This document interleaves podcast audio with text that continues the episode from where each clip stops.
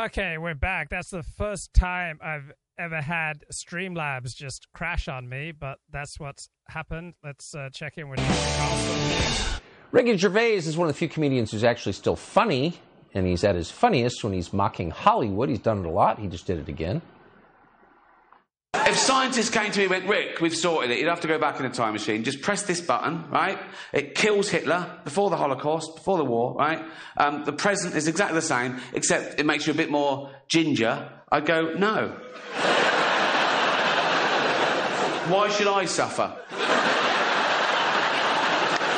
But when you see one of those fluff pieces, whenever they ask that question, one of those silly questionnaires that celebrities do, always, um, what's the first thing you do? You have a time machine. They all say, oh, I'd go back and kill Hitler. Really? You'd go back and buy Microsoft shares, you liar, right? That's true, by the way, they would buy Microsoft shares. And then he made fun of the one group you're not allowed to make fun of, and that would be trans activists. I love the, the new women. I know the new women. They're great, aren't they? You know, the new ones we've been seeing lately. The, the ones with beards and they're as good as they're as good as gold. I love them. No, it's the old fashioned with it. And now the old fashioned, they go, oh, they want to use our toilets. Why shouldn't they use your toilets? For ladies. They are ladies. Look at their pronouns. what about this person isn't a lady? Well, his penis. Her penis, you bigot.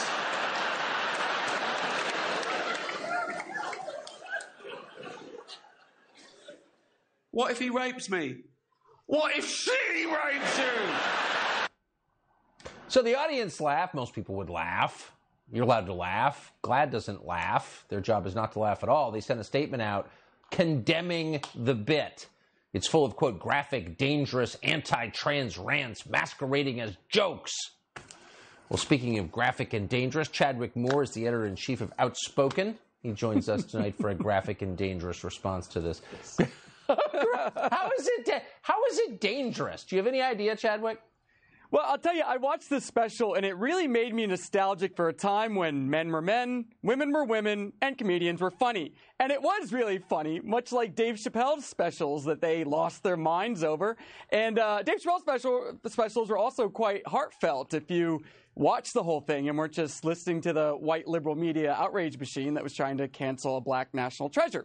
Uh, but uh, the dangerous rhetoric is really interesting because these groups, another thing too, is he makes just as many jokes about Christians and the faithful in that comedy uh, sketch. I don't see the same outrage and calls for censorship from groups that maybe represent their interests, which tells you everything you need to know about who the real Puritans and authoritarians are in uh, today's society. Wouldn't it be if you were in charge of PR for the trans activist community, wouldn't it be wiser just to kind of let it go and let people laugh? Well, this is another thing too, is when you pretend to take all the weight of a community onto you and you pretend that they're so fragile they live on the knife edge of breaking down every two seconds, what you're actually doing is stripping those people of their dignity and you're stripping them of their humanity and their ability to be happy and to survive in the world. And you know, if you're a little weird, if you're a little abnormal, it's okay to laugh at yourself, and you should laugh at yourself. And if you are able to laugh at yourself on occasion, I guarantee you you're going to be happier, more productive, and better suited to survive in the world because the world is going to change for you. No matter how much you bully people, censor people, and try to cancel people, it's not going to make them. Okay, so I was listening to a pretty good uh, podcast recently. It's called All in the Mind. It's from the ABC, the national broadcaster in Australia. So it's about what goes on in our brains. And here's an episode on how dopamine drives our addictions. She was willing to concede that she had become addicted to cannabis. When she came back a month later, she was shocked at how much better she felt, less anxious than she had felt, not just, you know, in months, but actually in years. Then I asked her if she wanted to continue to abstain for another month or if she wanted to go back to using cannabis. And she said she wanted to go back to using cannabis, but she wanted to use differently. She wanted to use less. And so then what we do is we talked about in very specific terms, what would that look like? How many days of the week? Which days of the week? And then she went back out that next month and, you know, tried it out. And she was able to moderate her use um, with a lot of vigilance around how that was going to look and also keeping very close records of how much she was using. You're listening to All in the Mind. I'm Sana Qadar. Today, how dopamine drives us and our addictions. Dr. Anna Lembke is a psychiatrist and author of the book Dopamine Nation. And there's a study she writes about that tried to uncover how people with addictions think about the future. The researchers in the study asked two groups of people to complete a story that began with the line After awakening, Bill began to think about his future. In general, he expected to. dot dot dot. One of the groups was addicted to opioids, the other was healthy. Their answers were wildly different people who were uh, in in an addiction usually talked about a future that lasted about nine days, whereas a healthy comparison group not engaging in addictive behavior uh, talked about a future that was four to ten years. Wow. So just fascinating that you know these temporal horizons, our, our sense of our future self really shrinks when we're when we're actively engaging in compulsive overconsumption. Yeah, and why is that significant in terms of how we think about how to treat addiction then? Well, it's significant because we have to remember that when people are in their addiction, they're not really thinking long term. It's almost mm-hmm. impossible for, for, them to conceptualize long term consequences. And they also do not fully appreciate uh, the impact of uh, their substance use on their lives because they're just sort of in the here and now. They're in survival mode. They've essentially mistaken their drug of choice for. That's such a great point. When people are in their addictions, they're just in the here and now. They're not able to project into the future. So, for wow, for my first 10 years in Los Angeles, 10 years plus, I would keep saying in uh, in in therapy, I'm just in I'm in survival mode because when I was in survival mode, that would allow me to get away with anything. I just felt until really probably until 2016. So my first 22 years in in Los Angeles, but first particularly the first 15, just very much felt like I was just in survival mode.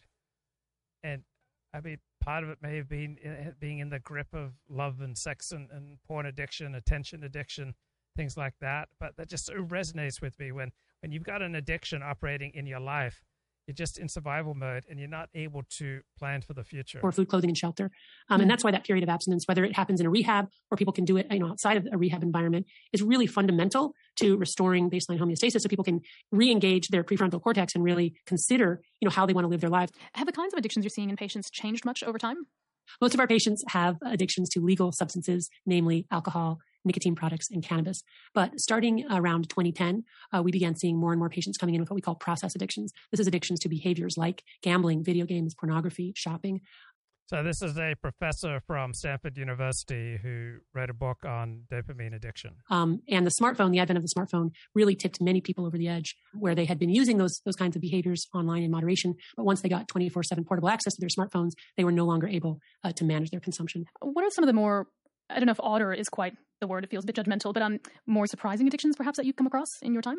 I think the most surprising thing in the last 10 years has been the extent to which people can get addicted to online behaviors, whether it's a video game or TikTok or YouTube or online news or pornography online or shopping online. The extent to which these kinds of online behaviors can truly be devastating and debilitating has really been a wake up call. And is the process going on in the brain essentially the same for all these different types of addictions, or is it is it different?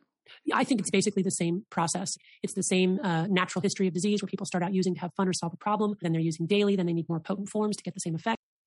This is gold, all right?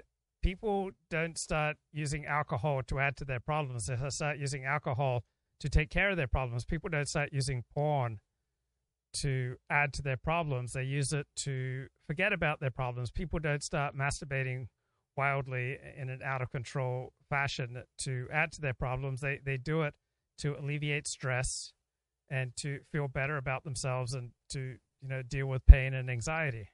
Then they're starting to have consequences and then they uh, want to stop and find that even when they want to stop they're unable to. And that's true whether it's a drug or whether it's a behavior.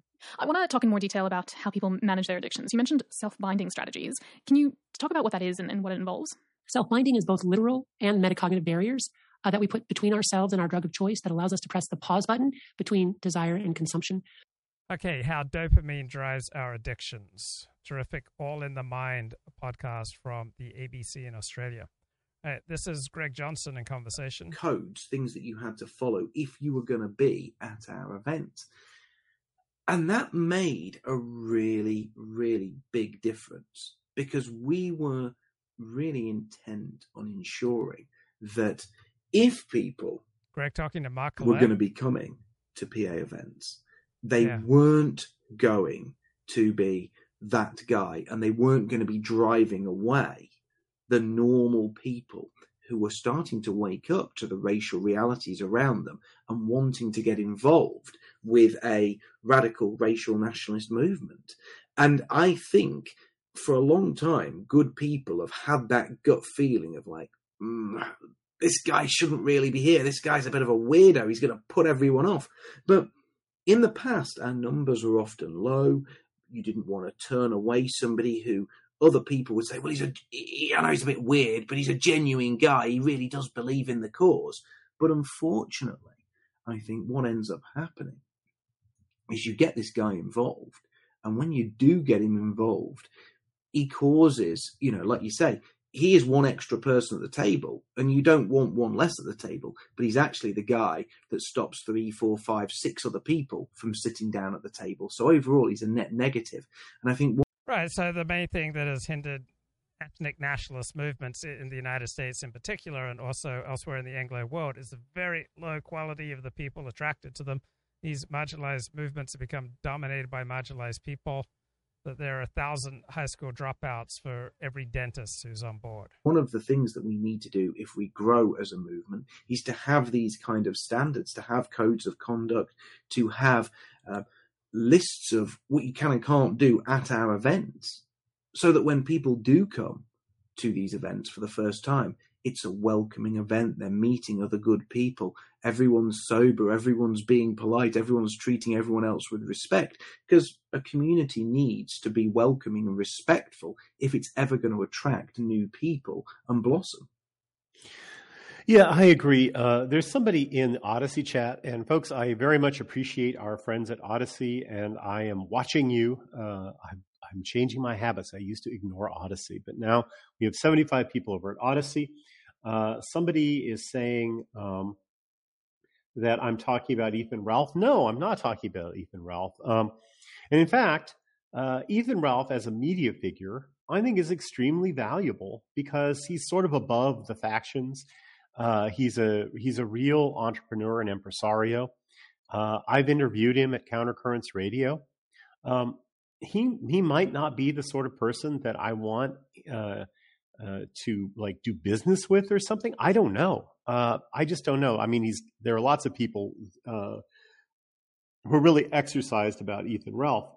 Um, but there's a difference between a membership organization and the the network of different organizations and individuals out there.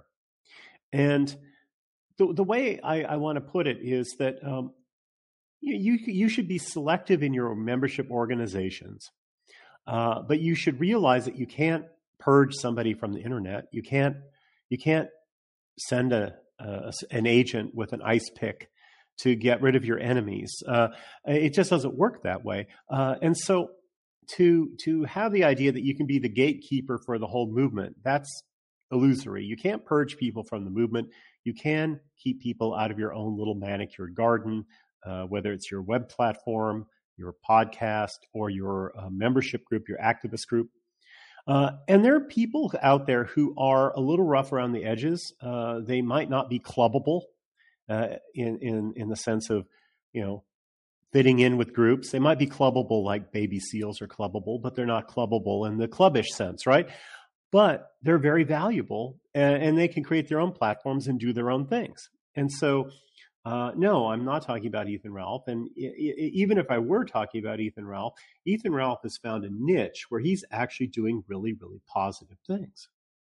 So I just wanted to um, mention that because it's not true. Yeah, I, I really like Ethan Ralph, and I'll, I'll, say this. Yeah, I do too. Ethan Ralph's uh, position is that of an entertainer, that of a chat show host. He's not a guy who's going to be coming to UK meetings and starting to.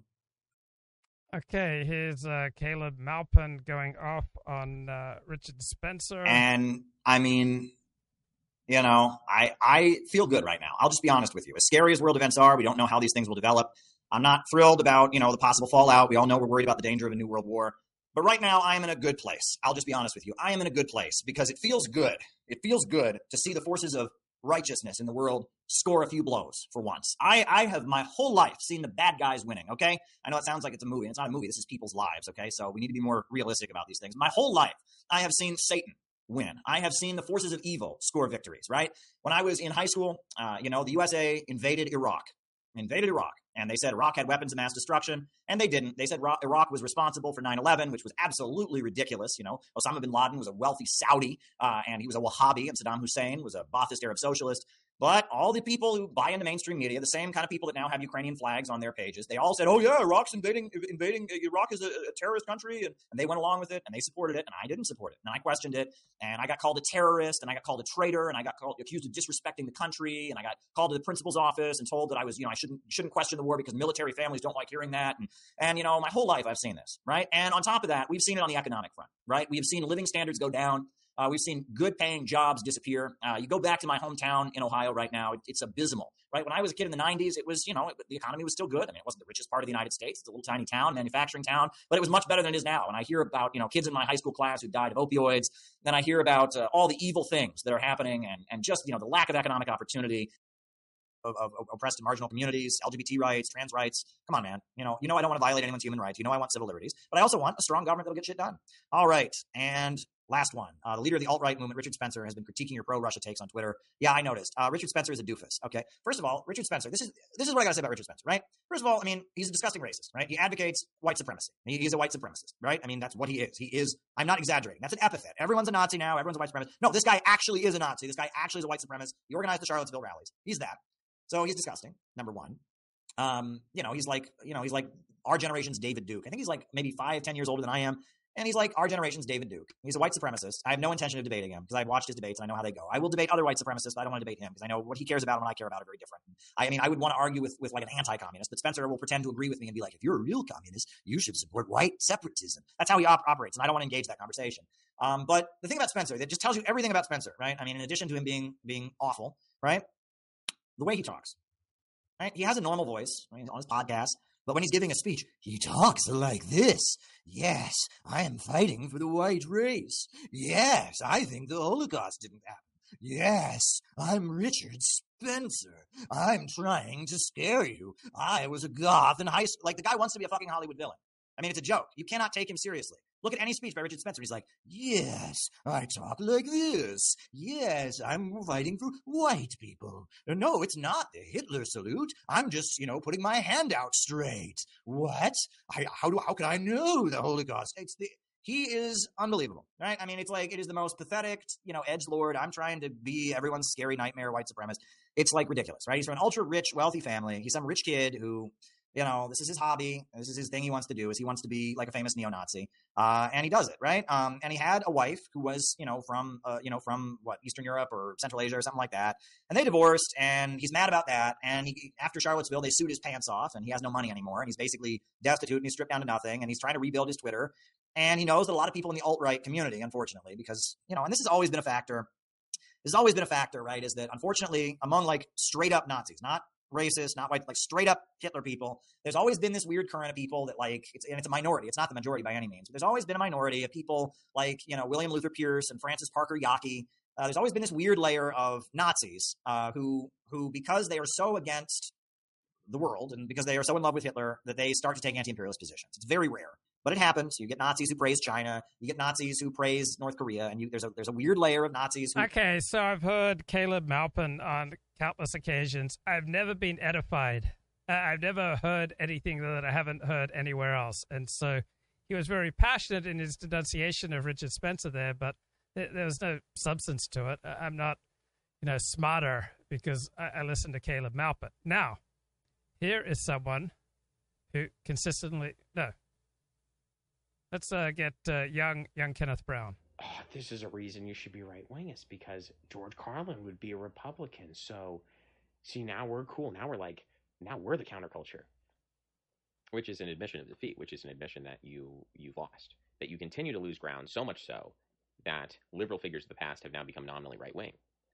That is a huge measure of failure, but they embrace it as something to be proud of and to celebrate which goes along with this logic of they've taken on the underdog, right? They've taken on the underdog role, and they've said, yeah, it's cool. It's cool to be a loser. That's what the right wing has has become. It's cool to be an incel. It's cool to be a loser. It's cool to be socially awkward. It's cool to be socially inept. It's cool to be um, incapable of talking to women. It's cool to hate women. It's cool to all, all these things. These are all like cool things that they embrace now. It's cool to be a sociopath. It's cool to be. It's cool to be a nerd. It's cool to be all of these things. It's cool to be the guy at the party who's like in the corner, that meme of the guy at the party, and he, he's like, "Oh, my feet hurt. I don't want to talk to anyone." That's that's like a cool meme. So, the donut model, right? Contrast on the one hand this idea of complete collapse, and on the other hand, everything's just. So Kenneth Brown has a lot of sharp, funny critiques of uh, the dissident right, but he really just wants to talk about metaphysics. But if he talks about what he wants to talk about, he won't have any audience. So I, I understand that. I'm kind of torn between talking about events of the day, talking about deeper philosophical and religious issues. So let's go to the videotape here. Let's get some more Marc Shapiro. in um, in um, Seesen, his synagogue there, and he says as follows: Why create a reform service? He says, "quote Who would dare deny that our service is sickly because of many useless things?" That is, you're saying all this stuff in the Right. There's just so much accretion uh, of prayers in, in Judaism over thousands of years. The prayer service just gets you know, heavier and heavier, longer and longer. So this is David Friedlander, I believe, or is it Israel Jacobson? Anyway, both of them are radical reform rabbis in 19th century Germany. prayers that are, are useless. I don't know what he considers useless and what's not. Uh, uh, I'm not sure, but uh, I think uh, for him, maybe only Shema and uh, a reformed version of Shema Esrei would be uh, valuable. I don't know. And then he goes on. This has degenerated into a thoughtless recitation of prayers and formulae. That it kills devotion more than it encourages it, and that it limits our religious principles to that fund of knowledge which for centuries has remained in our treasure house without ink. So this is uh, fairly accurate that uh, you don't you don't tend to see Jews being deeply moved by davening. On the other hand, it does have some effect on you, and it socializes you to being with other Jews and and working within community. So it, it's a way that you can meet with people. If you you're leaving town, you can go to a minyan and, and try to sell your car, or you know get a ride, or get some help on a project. You get to see your friends, but the actual prayer does not tend to be terribly fervent in most synagogues. and without ennoblement. So he says it kills devotion. It's a thoughtless recitation of prayers and formulae. Now, this is something obviously the Orthodox struggle with as well. No one can deny that people, uh, you know, as I said, it's a routinization. So the Orthodox, they'll have to do their own way of trying to make it. We, we don't cut things out unless they're like matters that are not really essential to the davening. Uh, Well, you get a lot more talking in Orthodox synagogues compared to non-Orthodox synagogues. So it's not so much the Orthodox are cutting things out, but the Orthodox Jews are frequently talking. They're wandering around outside. They're you know going to the back. They go to the kiddush club, like they're they're having food and drink out, outside. They're they're learning to pace themselves. but uh, the thing with the reformers is they often had a good diagnosis of what was going on. Their their solutions were also were the problems. But of course, there's a diagnosis that uh, that the people find certain aspects of the service long and boring. And we've made changes when halakha you could. I've said it numerous times. Just look at the Tisha B'av that you have today and compare that to when we were growing up, where I'd sit in shul for as a youngster hours and hours listening to keynotes. What's a guy? What's a 12 or 13 year old supposed to do when you can't understand these keynotes and they just read them again and again? Uh, So keynotes are all these mournful uh, poems about Jewish suffering, and Tisha B'av is is a holiday that commemorates Jewish suffering. It's a fast day in the middle of summer. so now we've made changes. So, but that's uh, you know, there's halachic principles as well. But uh, the reformers are not so concerned about that. Uh, and then he says uh, that these prayers have remained in our treasure houses without increase or ennoblement. That is, we have to change the prayers because uh, we can't recite prayers the same way they've been recited for a thousand years, two thousand years. Uh, we need some changes. Now, I just want to take back a bit what I said that in terms of uh, you know make it seem it's only the reformers because there's a video of an interview. There's a guy he deals with high school kids. I could find it. I forget his name. And he interviews Rav Herschel Schachter, and he says that at a lot of our high schools, the kids come in and they don't want to daven. You know, they don't come from such religious homes, or they're teenagers. Teenagers, you know, they're, they're not so into it often. So Rav Schachter says to him, so then they don't have to daven all this. And I don't know, the first person was a little says, so what should they do? So Schachter says, he says, okay, he says, cut out this, cut out the Pesukei D'Zimra. I think he says, do Rosh and then go to Ashrei. And then I think he says, then go to Birkos other words, He cuts out. So it's like a 15 minute or even less, a 10 minute davening. And this is not some reformer. This is Rav Schachter saying for these kids, it's better to say a few things with kavana than to have them sit there the whole time so they're born out of their mind. So by the time they get to the Shema, they're still thinking of uh, the sports game from the night before that they've been thinking for the last 10 minutes. So, so this is Okay, so Rav Shachter, he's the number one modern Orthodox uh, posek in the United States. And we wouldn't feel the need to say that everything we do in here is in accord with uh, pure religion, with general morality. That we assume that everyone knows that synagogues were interested in morality. But you see that in the early part of the 19th century, he needs to stress that we're not different than you. We too are moral, and we're not this synagogue, unlike those other. Right. So when a, an in group is insecure, they want to emphasize to the out group how similar they are and how what's going on with the in group is, is rational. It's in accord with the principles of, of true religion. Now, Mormons, generally speaking, don't feel insecure in, in America. So, same with Orthodox Jews and, and Seventh day Adventists. So, they're much more at ease with emphasizing their distinctiveness. But when outsiders see it portrayed in things like this TV drama, Under the Banner of Heaven, or the book on which Under the Banner of Heaven is based, then this is another reason why religion looks unappetizing to most people who are not raised with it, and why religion's on a downward trajectory in the West. Because think about when do you see religion in the news? It's uh, frequently something creepy synagogues is a synagogue where uh, a Christian can come and feel brotherhood with the Jews because we all uh, are, are, worshiping the one true God. You won't find in this synagogue any of that Orthodox mumbo jumbo and superstition. I do want to add, however, that many people are probably thinking when you hear this, that's so reformed, that will be concerned with the Goyim. Always what the Goyim have to say, and we're going to modify our service and we're going to change our practices. Right. So it's the very same thing that uh, we heard in those excerpts from Under the Banner of Heaven, right? Where these fire breathing Mormons are emphasizing we don't need to be concerned with man's law. We don't need to be concerned with the United States government.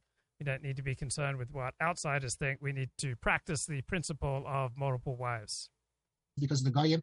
And I have to say that uh, there's a lot of truth to that feeling, but it's not complete without pointing out that we have plenty of examples where Orthodox or Torah leaders because I don't want to use the word orthodox. I'm speaking about, let's say, in medieval times, they're not orthodox. There's no such thing as orthodoxy yet. We haven't even got to orthodoxy.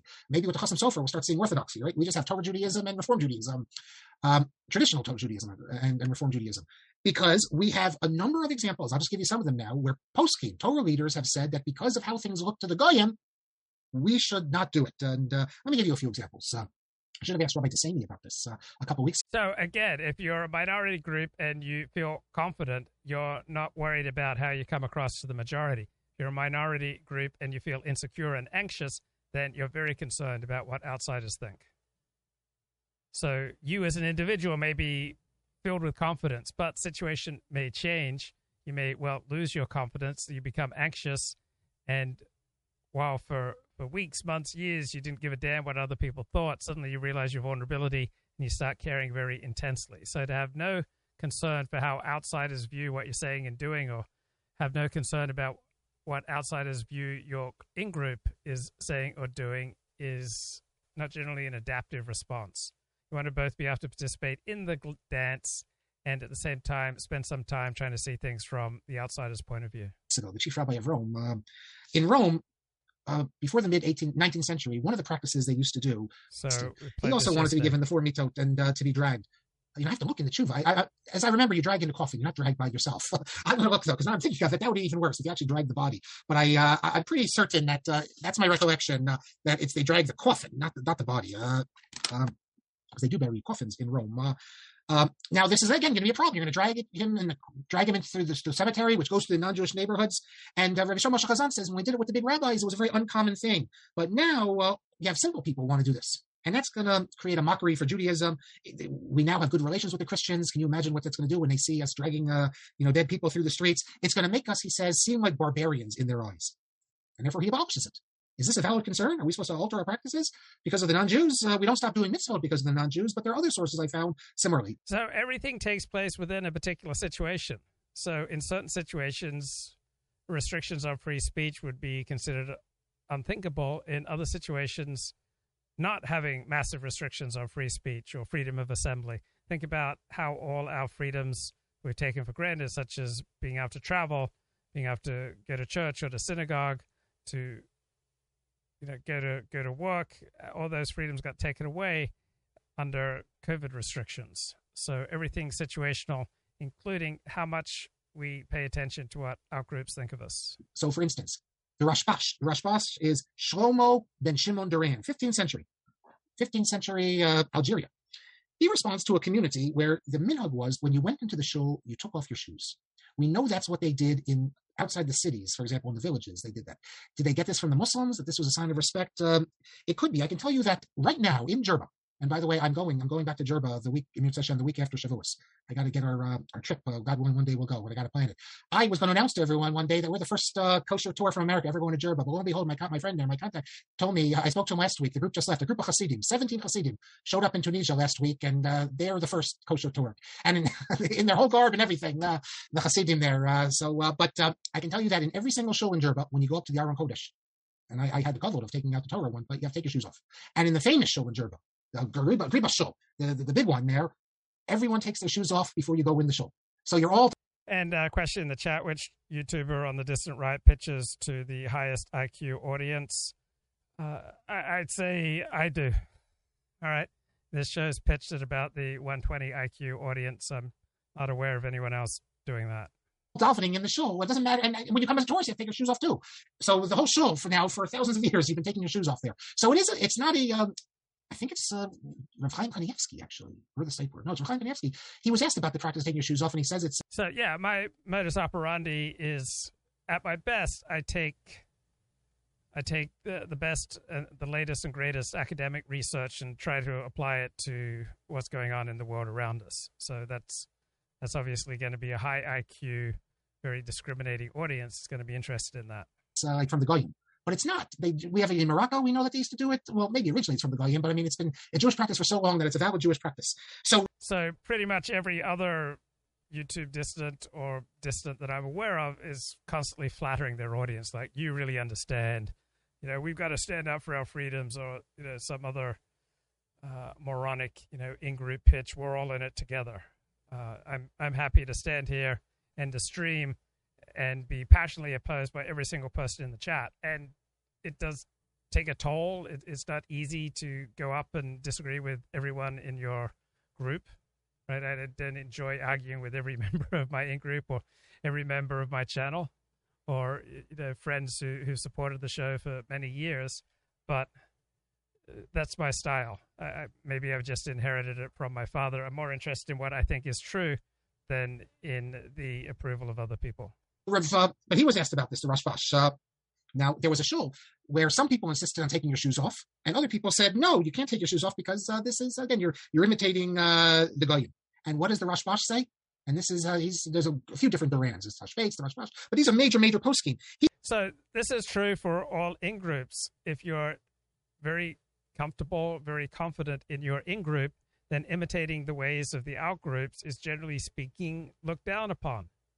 But if times have changed and you have reason to be anxious and insecure about how the outgroups you know, look at you, then you're going to have to uh, pay the outgroup opinion much greater mind. He says you should take off your shoes. And he says precisely by taking off your shoes, you'll gain respect by the non Jews. Because for the Muslims, the idea of going to your house of worship and not taking off your shoes was a sign of disrespect. So it's not like taking off your shoes is against halacha. There's good reasons to take off your shoes. Right. So generally speaking, Jews don't remove their shoes when they go to synagogue, and Christians don't, generally speaking, remove their shoes when they go to church. But in some contexts, in some times and places, that might be the most advantageous thing to do could argue. And therefore, now you can never imagine a, Christian, a posek in Christian land saying this: "Take off your shoes." They would see this as completely disrespectful. Take off your shoes. Take off your shoes when you go to shul. That's that's that's a height of disrespect. Uh, but in the Muslim world, on the contrary, you have to have a good reason not to take off your shoes because in that world, it was thought to be respectful to take your shoes off. Uh, you know that the Rambam says that uh, before davening, you're supposed to wash your feet. And the Ravad on the spot there, Hillis Filo says, "What's going on here? Why would you wash your feet?" He doesn't. Uh, so it, it's a it, it's a very different. So many of the great Jewish rabbis were profoundly influenced by the Muslims around them. They were profoundly influenced by the writings of Muslims around them. Other great rabbis were profoundly influenced by the Christian priests and ministers around them. Uh, Reformed Judaism reformed in a way to be increasingly imitative of what was going on in Protestant churches at the time. Uh, Judaism took a great deal from paganism and then turned it in, in a new direction. So religions and social, cultural, political movements don't just emerge like a, a bolt of lightning. They always come from something else, and they never they never see themselves as the new religion. They always say, "Oh, we're just fulfilling you know, the old religion, which which kind of lost its way."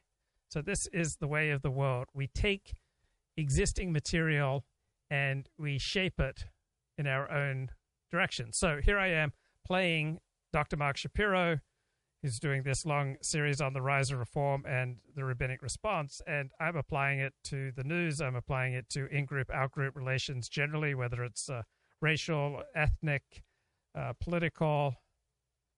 So I'm taking the pre-existing material and I'm giving it a Ford spin. Understanding. The Rambam is a famous example. Take a look in the Chuvas Rambam, number uh, uh, the Blau edition, number 258. That's the Chuva where he deals with the practice of no chazaras hashatz.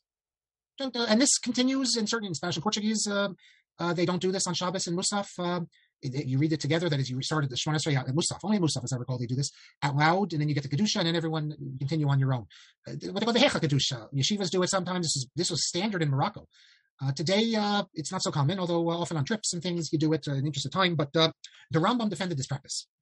And uh, a lot of people know why he defended. He says there's a lot of talking. He doesn't just say they're ta- he's talking, by the way. He also says he says the Jews are spitting. Also, you know, they're just acting. You know, they're, they're showing their disrespect. Um, um, but then he says, uh, so th- that's what people often uh, quote. But he says as follows: He says, by getting rid of the Chazar shots, where the Jews spit and talk and all that, he says, Yusachil Hashem, He says that uh, this creates a Chillul Hashem. So the Jews not behaving properly in shul creates a Chillul Hashem for the Goyim, and therefore the Rambam says that's a good reason. I- so if I were to take you to synagogue, we, would be sitting around schmoozing, chatting, eating, drinking for for an hour, and you'd ask me when do services begin, and they've been going on the whole time. So synagogues tend to be much less reverent places than churches. Orthodox synagogues, in particular, tend to be much less reverent than non-Orthodox synagogues because in Orthodox synagogues, people are going, you know, pretty much every day. So there's a familiarity with the place and it's much harder to be reverent when you're showing up every day. I don't know if it was just the Jews talking and spitting, if that would have been a reason enough to abolish it uh, without the uh, Chillul Hashem. And, and this tshuva is cited by the Radbaz in uh, volume 4, number 4. So Hilul Hashem means desecration of God's name. So I really want to get the most out of my crystal light orange. And so I'm trying to think, like, which would be the best best aerator to, to buy for my crystal light classic orange. Right, a decanter a spout set with filters for purified stand travel bag diffuser air aerating. So I need to get an aerator for my crystal light. And then what would be the right decanter to really enjoy refreshing? Mm. Mm. So tangy and zesty and citrusy. And then uh, that, that Crystal Light Classic Orange leaves you with that, that aftertaste of clove. I'm just looking at the right decanter here to try to get all that I can out of my Crystal Light. Right? Crystal Light nationalism, guys, it, it contains all the good parts of nationalism without any of the icky parts. Five, he cites the Rambam and he summarizes it as follows that uh, um, why is it such a big deal? He says, The Radbaz says that precisely because in the Muslim world they're very makpid. They don't talk during davening and they don't do any of these other things. So therefore, that's the reason why the Rambam felt that uh, you have to uh, uh, get. Rid- so davening is uh, the word that Jews use for prayer, but prayer connotes something much more reverent. Davening is something you do with your whole body. You sway, you gesticulate, you you really get into it.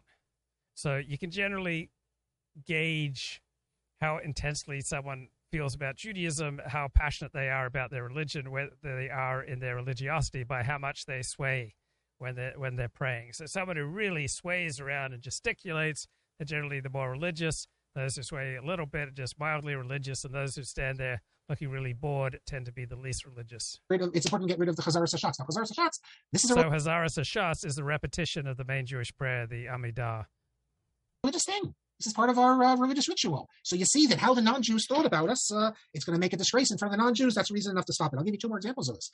The Magen Avraham says that technically, if we want to hire, let's say I want to build a shul. So we hire the non-Jews to build it. We don't tell them when to build it. We're going to give them $100,000 to uh, build the shul. They can do it when they want. They want to build it on Shabbos, on Yom Kippur, they can do that.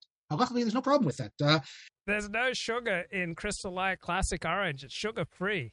It's like five five calories a glass of this refreshing drink. It tastes like fresh squeezed orange juice.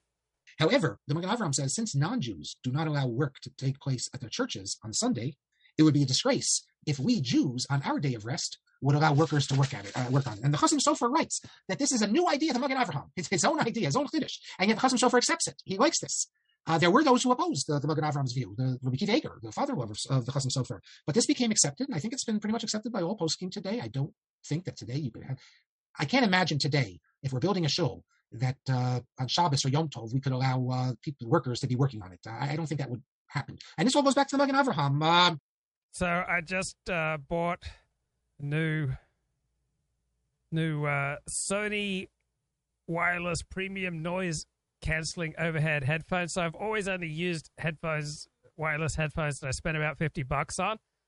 But uh, because I, am using them so much, I figured, you know, let me lash out, spent $350 on these headphones. And this is what a savage I am. I really can't tell the difference in the sound quality between the $350 uh, Sony WH-1000XM4 wireless premium headphones and the $50 ones that I was using, the Cowin headphones. Now, I use wired headphones when I'm live streaming because they tend to lose signal a lot less. So when I used wireless headphones, that occasionally they just lose signal, and it'd be awkward and embarrassing. But today, my my Streamlabs crashed on me for the very first time. Uh, okay. Uh, actually, today non-Jews work on Sunday, so you can make the argument that it's not such a big deal anymore. But I, I don't think it would happen. I'll give you one final example because uh, we have some Germans with us here. Rav David Zvi Hoffman.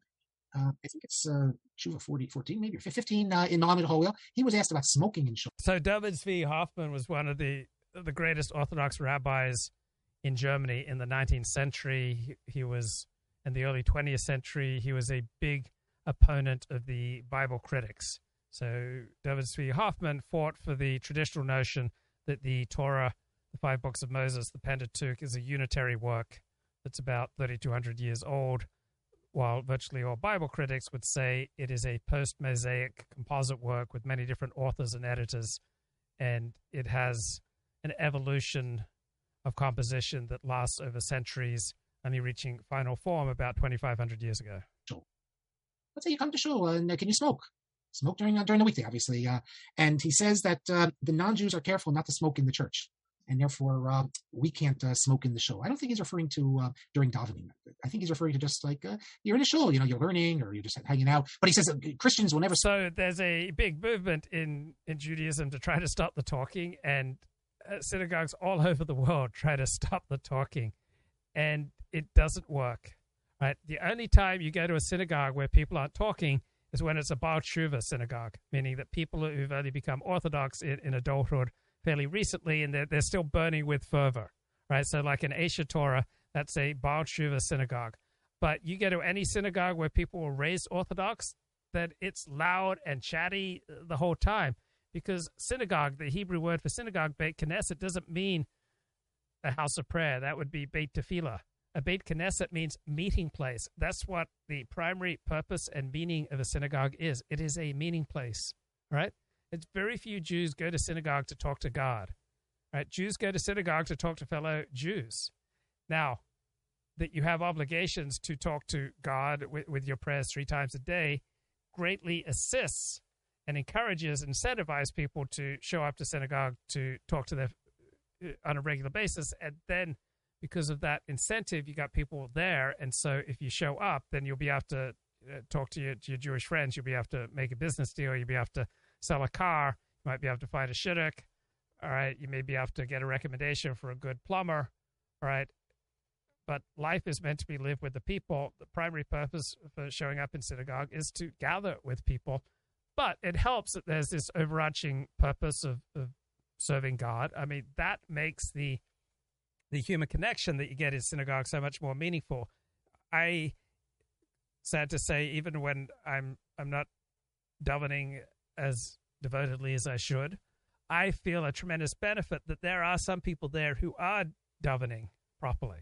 Right? I feel I feel the vibration from their good and holy work, and it just elevates the atmosphere. So it's great. There are some people who are davening, and other people can be kind of off to the side having a great conversation, but the whole atmosphere is elevated by those holy ones who are speaking directly to God. Smoke in the church, and therefore it's a chillul Hashem, so we can't uh, do it. There's other examples. Uh, uh, Rabbi Breisch Yaakov, as I recall, says you can't bring a, dog into a shul, even like a seeing eye dog, because the non-Jews don't bring it into church. Uh, he criticizes Ramosha Feinstein for permitting AID, artificial insemination, because he says that the Catholics um, uh, don't allow it, and therefore it's a chillul Hashem. And Ramosha says, in that case, Ramosha says, who cares what the Catholics say? If the Torah allows it, then we and we have a good reason, we we do it. So just remember this and keep it in mind that it's not totally a foreign concern that we have to be you know, just have no interest what the non-Jews think about us. The reformers, though, this becomes their major concern. Right. So the, the more assimilated the Jew, obviously, the more in common he's going to feel with the outgroup. In fact, he's not even going to view his fellow citizens as an outgroup. Now, the more intense the in-group commitment of the Jew or the Christian, right, then they're going to have much more of an in-group versus out-group uh, dynamic. Now, Anglos are really the only people in the world of which I'm aware who believe in universal morality.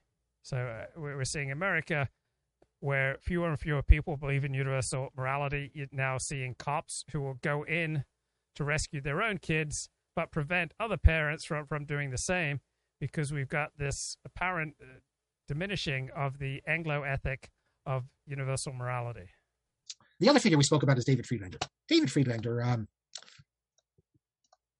here's the article from encyclopedia. It says encyclopedia.com, but it's Encyclopedia Judaica. You can read a whole article about David Friedlander, um, 1750, 1834. He fell in with Mendelssohn's uh, uh, circle. Um, so Moses Mendelssohn was the father of the Haskalah, which was the Jewish Enlightenment, which really got going at the end of the 18th century.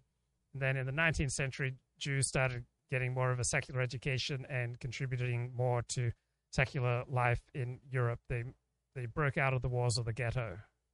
He was even more radical than Jacobson. Here they, they quote something that he writes that he said. Uh, he, he proposed substituting in prayers in place of the messianic hope, say as follows I stand here before God.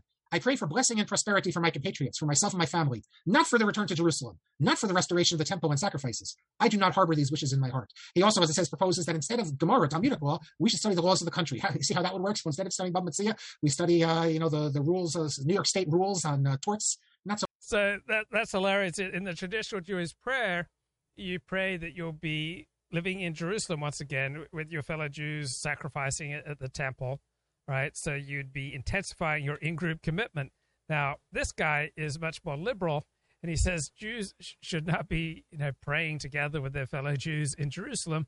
They should not be spending their time studying Jewish law. They should be studying secular law. they, they should study the. They should get together, eh, I guess, in synagogue, and instead of studying the Talmud, they should study like California's rules of torts. So, uh, tort is where you damage someone, so like a personal injury. So interesting, but uh, and uh, so that's David Friedlander.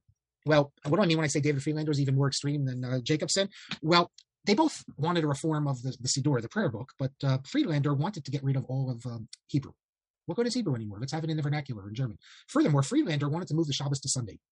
And um, there were Reform synagogues, including in America, that some really extreme ones that for a time. So Jews in the South, generally speaking, had much better relations with non-Jews than Jews in the North. So there were no rabbis in the South who were opposed to slavery prior to the Civil War. So Jews tended to be highly assimilated. They tend to be Sephardic. They weren't separatist. They often ate pork. They often uh, worshipped on Sunday, just like non-Jews. So Jews in the American South got on really well, generally speaking, with their non Jewish neighbors, better than Jews in the North who are much more separatist time had the Sabbath on Sunday. But uh, I don't think there is any Reform synagogue in the world today. Correct me if I'm wrong. There's so many learned people listen to me. But is there any Reform synagogue in the world today that has the Sabbath prayer synagogue, service on Sunday? Uh, maybe, but I, I, don't think so. Uh, but there were some in Europe who had it. He also he also objected uh, to the confirmation ceremony, which Jacobson had, uh, and which was taken from the Christians, because when you have a confirmation ceremony, that implies that there's a confession of faith. And Friedlander said there is no confession of faith. For him, I guess extreme reform, you could say, was the alternative to conversion, but his radical views were never accepted in future generations. Okay, so let me pick up again with Jacobson because this is where it starts. This is where we start seeing the conflict now with the Orthodox. Because Jacobson moves to Berlin and he resumes his reformist activities. In 1815, his son is confirmed at age 13 at a private home, and from that time on, every Shabbos he held private services. And since they were private, the community didn't pay them much regard, even though technically you were not allowed to have private services. Jacobson gave the sermon the uh, sermon was always the highlight of the reform service and uh, it's not just the highlight it's the uh, it's the most important part the sermon uh, i think So that's like uh, growing up in Seventh day Adventism. So that's how I grew up. The rock stars in Seventh day Adventist church were the preachers. The sermon was the, the pinnacle of the religious service. My father did a PhD in rhetoric. He, he gave a great sermon. And my father was a rock star preacher. And so, too, in uh, Reform Conservative Judaism, the, the sermon is the very center of the religious service. Uh, less so in Orthodox Judaism, but it's, it's been tilting more and more that way, that uh, people often find the, the sermon the most entertaining. But that's not traditionally how it was. That's a, really a Christian importation. It's really an importation from the Protestants. So, as the Protestants with Martin Luther and John Calvin, they developed the, the sermon and they honed it to a very fine pitch. And then that then had a profound influence on how Catholics and on how Jews conducted religious services. So you find one denomination, one religion that gets really good at something like a sermon, and all sorts of outgroups, such as Catholics and Jews, start uh, start imitating you. And that's the way of the world. We're all constantly imitating and adapting from other people.